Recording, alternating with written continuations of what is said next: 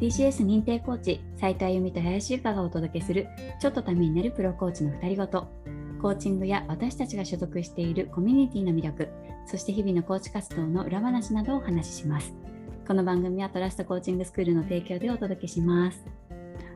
由香さん、今日は何をお話ししましょうか？いろいろねちょっと考えてたんですけど、何をテーマに話そうかなと。なんかたまにはねすごいくだらない話をねなんだこの話はみたいなくだらない話をちょっといきたいなと思いまして、今日はなんかあゆみさんのこう、やめられない習慣、なんかこうやめられないくだらない習慣みたいな、やめられないくだらない習慣ね、なんかやめたいなと思いつつもやめられないことみたいなのがあったら聞きたいなと思ってます。ある？なんかやめられない習慣はね、今ちょっとこうパッと頭に出たのが、私駄菓子が好きなんですよ。駄菓子ね。駄菓子が好きで、もうね懐かしい。なんていうんですかね、こうモールとか商業施設とか行ったりすると、駄菓子が売ってるお店とかが最近結構駄菓子屋さんがあるんだ。そうあるんですけど、懐かしい。昔あったよね。あった、行ってました。小学校の近くとかになかった駄菓子屋さんで100円持って行ったりしてた。100円で結構買えるんだよね。そうなんです、そうなんです。もうそれがすごい、もう大好きですね。駄菓子大好きですね。その商業施設とかのモールとかにこう行って、そういう駄菓子屋さんがあったりするとフラッと入るんですけど、そういうところもあるんですが、コンビニとかでコンビニに行くとですね、うまい棒が売っていて懐かしい。うまい棒ってコンビニに売っていましたっけ？売ってます、ゆかさん。売ってるんだ。うまい棒、コンビニ行くとうまい棒を買っちゃうっていう、どうしてもやめられない習慣があります。かわいい。いや、私も甘いものをやめられなくて、ゆかさんが買っちゃいます。でもそっか、そういうのも確かに売ってるかもしれないですね。そうちょっとね、なんかかわいいあゆみさんがうまい棒をカジカジしてる姿を想像して、めっちゃなんかかわいいなと思って、すごい束にしてね持ってく時もあるし、本当に何本も持ってね。だからちょっとあゆみさんに何か送る時はうまい棒のなんか 30% とかあるじゃん。ああいうのが入れちゃうね。もうすっごい喜びます。なんかさ、好きな味とかあるんですか？ね、迷うんですけど、コンポタージュかチーズが好きなんですよ。美味しいですね。もうそこがね美味しい。なんかギュッとした味がたまらないですよね。なんかもうジャンクなもの食べてるみたいな感じが。確かに、なるほどね。ついね。確かにな。なんか他にはあるんですか？他にはね、本当ここだけの話なんですけど、ここだけね、聞いてくださってる方にはぜひ、何人かの、聞いてくださってる方にありがたい。私ですね、夫の匂いを嗅ぐのが好きでして。なるほど。そう、私匂いフェチなんですよ。言ってましたよね、フェチの話の時にね。そうなんです。そう、覚えててくれて嬉しいです。言ってた。そうだから、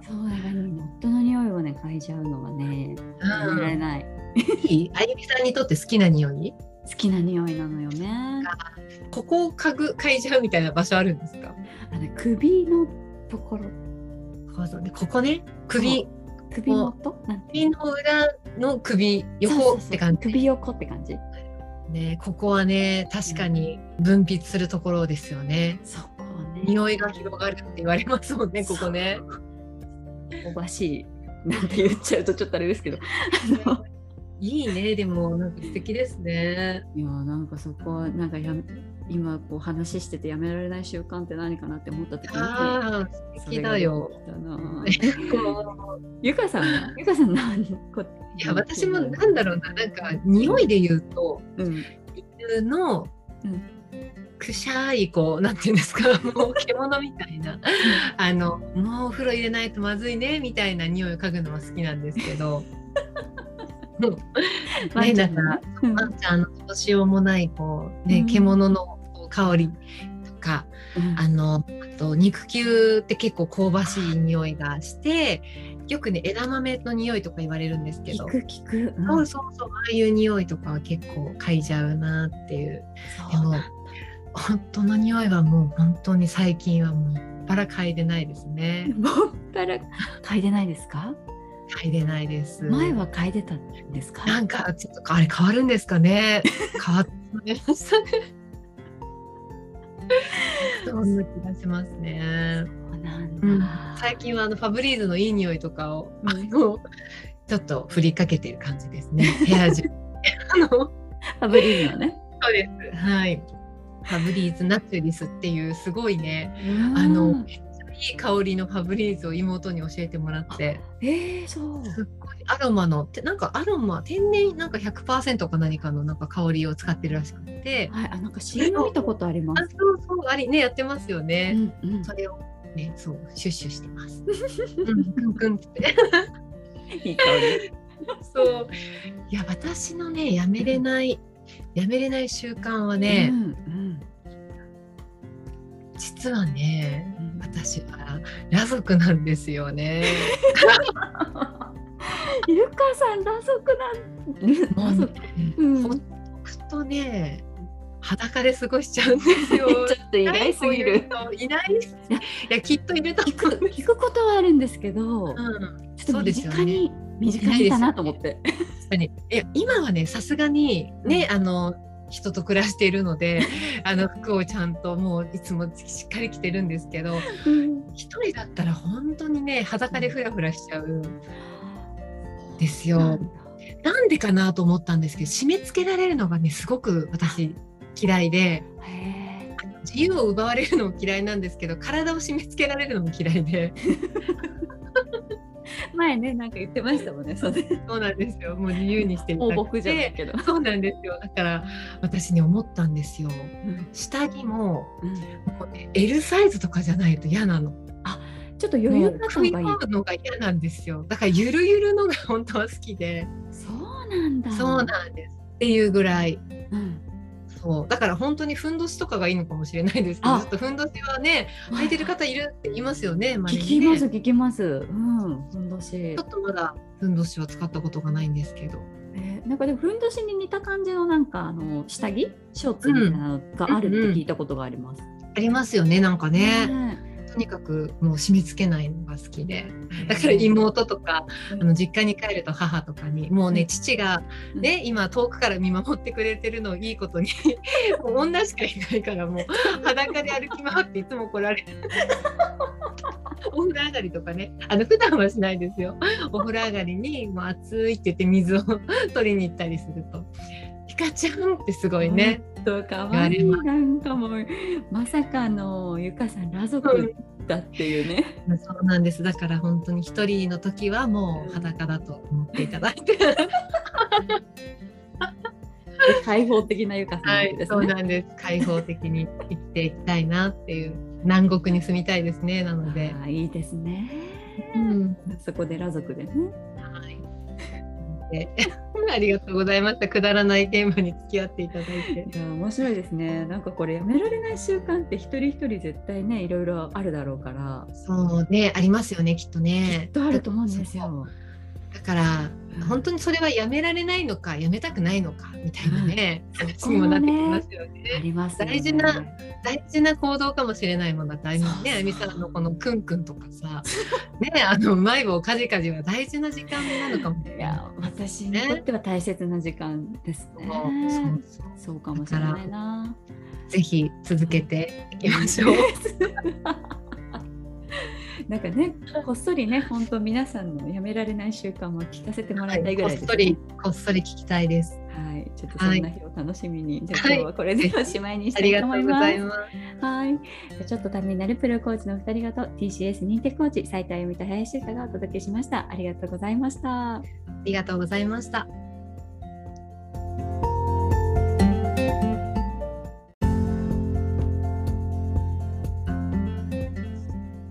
DCS 認定コーチ斉田あゆみと林ゆかがお届けするちょっとためになるプロコーチの2人ごと。コーチングや私たちが所属しているコミュニティの魅力、そして日々のコーチ活動の裏話などをお話しします。この番組はトラストコーチングスクールの提供でお届けします。今日はゆかさん、最近コーチになられた方から質問をいただきましたので、嬉しいです。ありがとうございます。ちょっとそちらにお答えしていきたいなと思うんですけども、内容がですね、コーチングの勉強方法、ゆかさんとあゆみさんはどういうふうにされていますかという質問をいただきました。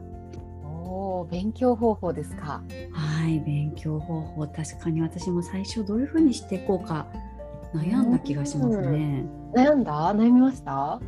なんか本を読むとか何をすればいいのかなってちょっと悩んだかも。なるほど、確かにやっぱりどうやってそこからさらにこう学びを深めていいのかみたいなのは悩んでる方も多いかもしれないですよね。ですね。なのでちょっと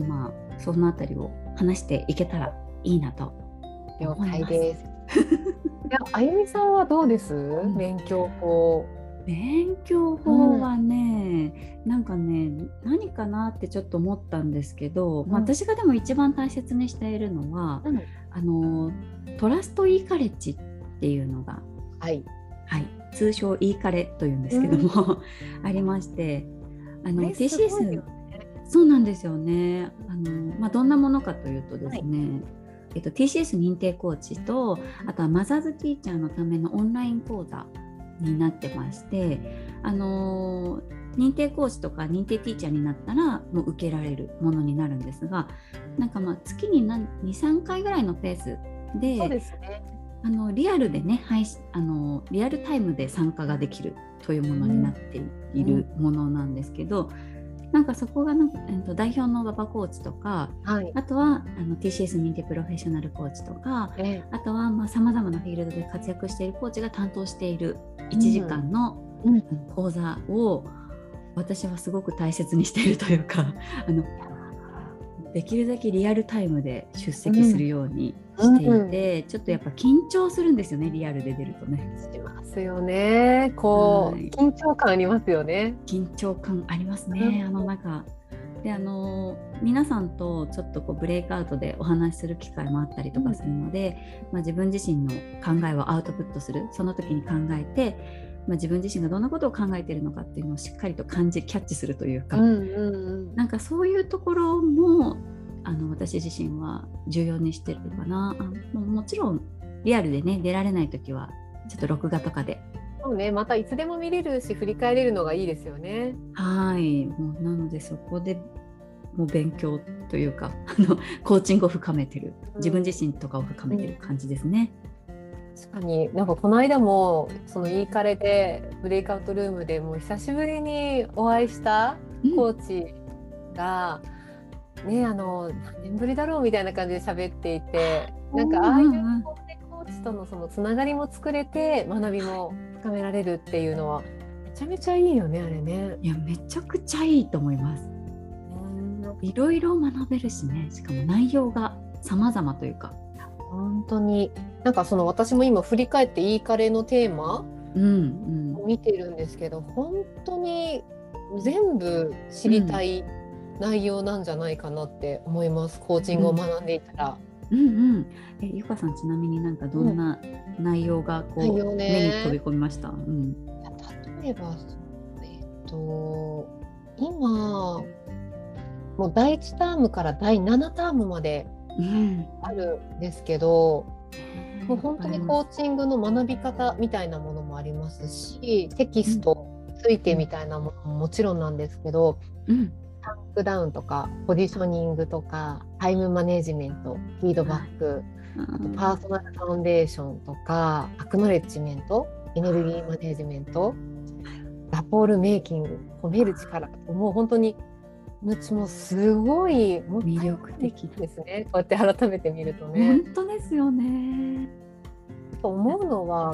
いつそれを受けるかによってキャッチできる情報とか自分でたどり着けるこの答えとかっていうのが違ってくるような気はしますね。確かに違いますね。一番最初に TCS 認定コーチになり始めたばかりの時とか、イーカレが、できた時にこう受けていた時ってついてくのも必死だったんですよね、すごく。そうですよね、私自身は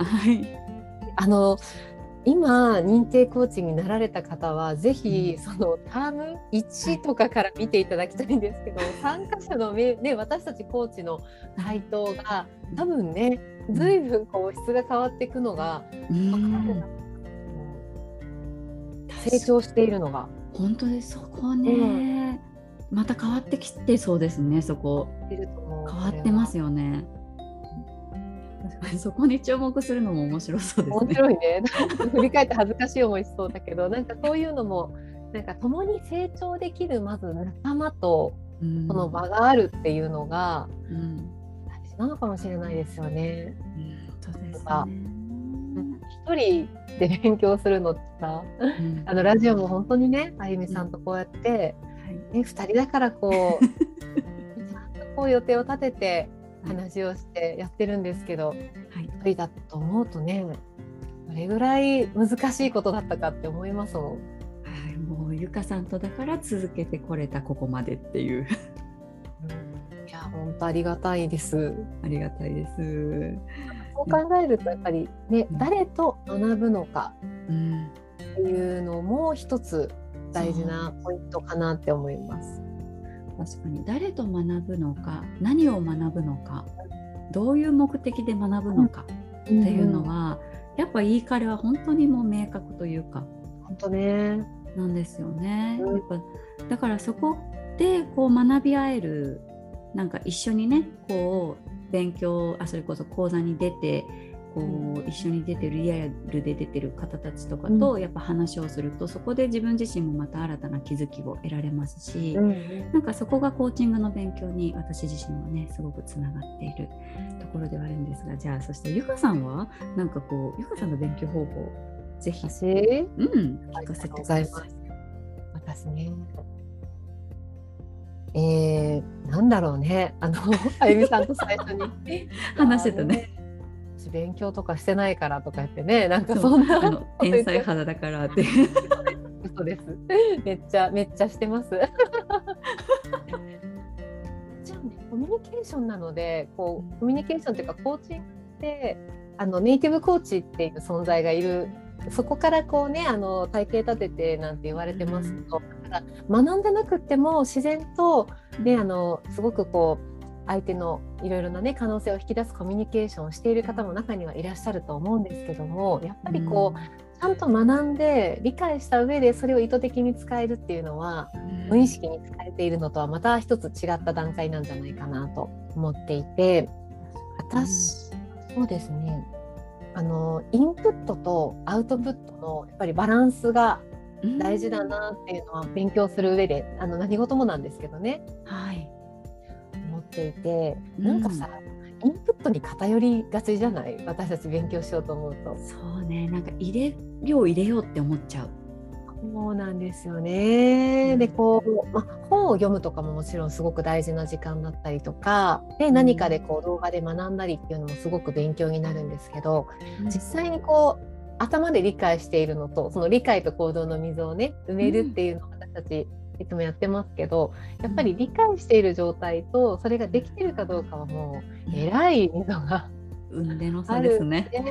そうなんですよね。だからどちらかというとコーチングはある程度インプットしたらもうアウトプットして実践していくっていうのがすごく大事なんじゃないかなと思っていて、よくさ認定コーチの、ね、メンバーが、DCS を開講する時間がないから、実践できないっていう声って聞いたことないですか？ありますあります、聞く。講座の開講の時間はすごくいいアウトプットの場ではあるんですけど、それだけじゃなくてね、あゆみさんも多分いろんなシーンで、でいろんなこうね、私は夫とコーチングで結婚をしたところがあるのでもうめちゃくちゃ生かしましたね。そういうふうに言われる、何を生かしたの？一番こうさコミュニケーションスキルとかいろいろありますけど、その中でも役立ったポイントってどういうとこだったんだろう？意識なんですけど、なんかもう自分と相手が違うんだっていう意識が私はすごくコーチングを学んでものすごく大きかったんですよね。ですよね、その前提ね。はい、そこからじゃあ聞くってできてるかなとか、うん、相手の話を聞くことでできてるかなとか、なんか一方的な質問しちゃってないかなとかっていうのをなんか少しずつこう振り返っていった感覚がありますね。学んで実践した結果、うん、パートナーとね、はい、こう結婚できたっていうのは何よりのもう結果なんじゃないかなって思う。もうアウトプットですね。そこは確かにね。めっちゃアウトプットした結果ですね。うん、そう思うとゆかさんがね今お話ししてくださったところがね、うん、あるようにやっぱどれだけその開口じゃなくても、うん、本当にこう職場とか、うん、身近な方とか、うん、なんかもういろんな自分自身のそれこそセルフコーチングとかで、うん、たくさん活かせる場があると思うんですよね。そう思いますね、うん、もちろんこう、ね、会社に勤めている方は職場でもうめちゃめちゃさまざまなシーンで使っていただけるだろうし、うん、ちょっとその3分の時間を使って、ね、うん、1人でワンオンワンをじゃあやってみるとしたらどんな会話するかなみたいなのを意識してもらってもいいと思いますし、例えばママのコミュニティで話を聞くっていうのを今週ちょっと意識してみようとか、ね、もしあのママに一つフィードバックするんだったらどんな言葉だったら相手に伝わるかなとか相手に伝わるタイミングかなとか、こういうのを、ね、ちょっとこう想像してもらってもいいし、お子さんが、ね、もしいたら、ね、子供がどんな言葉とか、ね、どんなコミュニケーションが一番こう承認を受け取ってくれるかとか、いろいろ、ね、なんかこう実践する場がたくさんもう本当に日常には散りばめられて触れてますね。そう考えるとね。でその中で大事なのは私ですよ、うん、私は失敗した数が本当に糧になると思っていて。そうゆかさんもじゃあトライアンドエラーで修正していったんですかね。エラーばっかりでございます本当にそっか、なんか冷や汗をかくこともたくさんあったりとか振り返ってみるとみたいなシーンはすごくあるんですけど、うん、今ドラマやってるじゃないですか、大門みちこ先生の私失敗しないのでの、はい、失敗しないのでみちこ先生は大好きなんですけど、コミュニケーションを学ぶにおいてやっぱ失敗した数っていうのは多ければ多いほどすごくこう成長させてくれるような気がするんですよね。あ、確かにそこのその失敗で自分自身がまたじゃあ次はどういうふうにしていこうかって。そうなんですよ、やっぱ試行錯誤するヒントになったりとか、うん、失敗したからこそ難しいポイントはここなんだなとか、うん、ここってたくさんの人が陥る部分かもしれないみたいなものが分かるから、うん、多分めちゃめちゃセンスがよくって、うん、失敗しない人だったらそこに気づくの難しいんじゃないかなと思うんですよね、うん、失敗するからこそ気づけるっていうね。そうなんです、そうなんですよ。だから研修とかで私が話す内容も本当にその失敗談ってすごく役立っていて、自分の、うん、だからたくさん失敗しに行くことが必要なわけではないんですけど、うん、なんかね、実践してみて難しかったこととかうまくいかなかったことほど多分自分の、成長につながるので、なんかそれを恐れずにどんどん身近なね、大切な人とのコミュニケーションにどんどん生かしてもらえたらいい勉強になるんじゃないかなって思います。なんかこう私自身も今ゆかさんの話聞いて改めてね、またちょっと日常生活の中でこう使っていきたいなって、そこでねまた深めていきたいなってすごく思いました。本当に私もいいカレーちょっと振り返って一からちょっと見たくなりました。お正月やろうかな、うん、いいかもね。本当多分きっと変わらないですけどなんて回答してるんだよみたいなねちょっとやります。はい。ね、なんか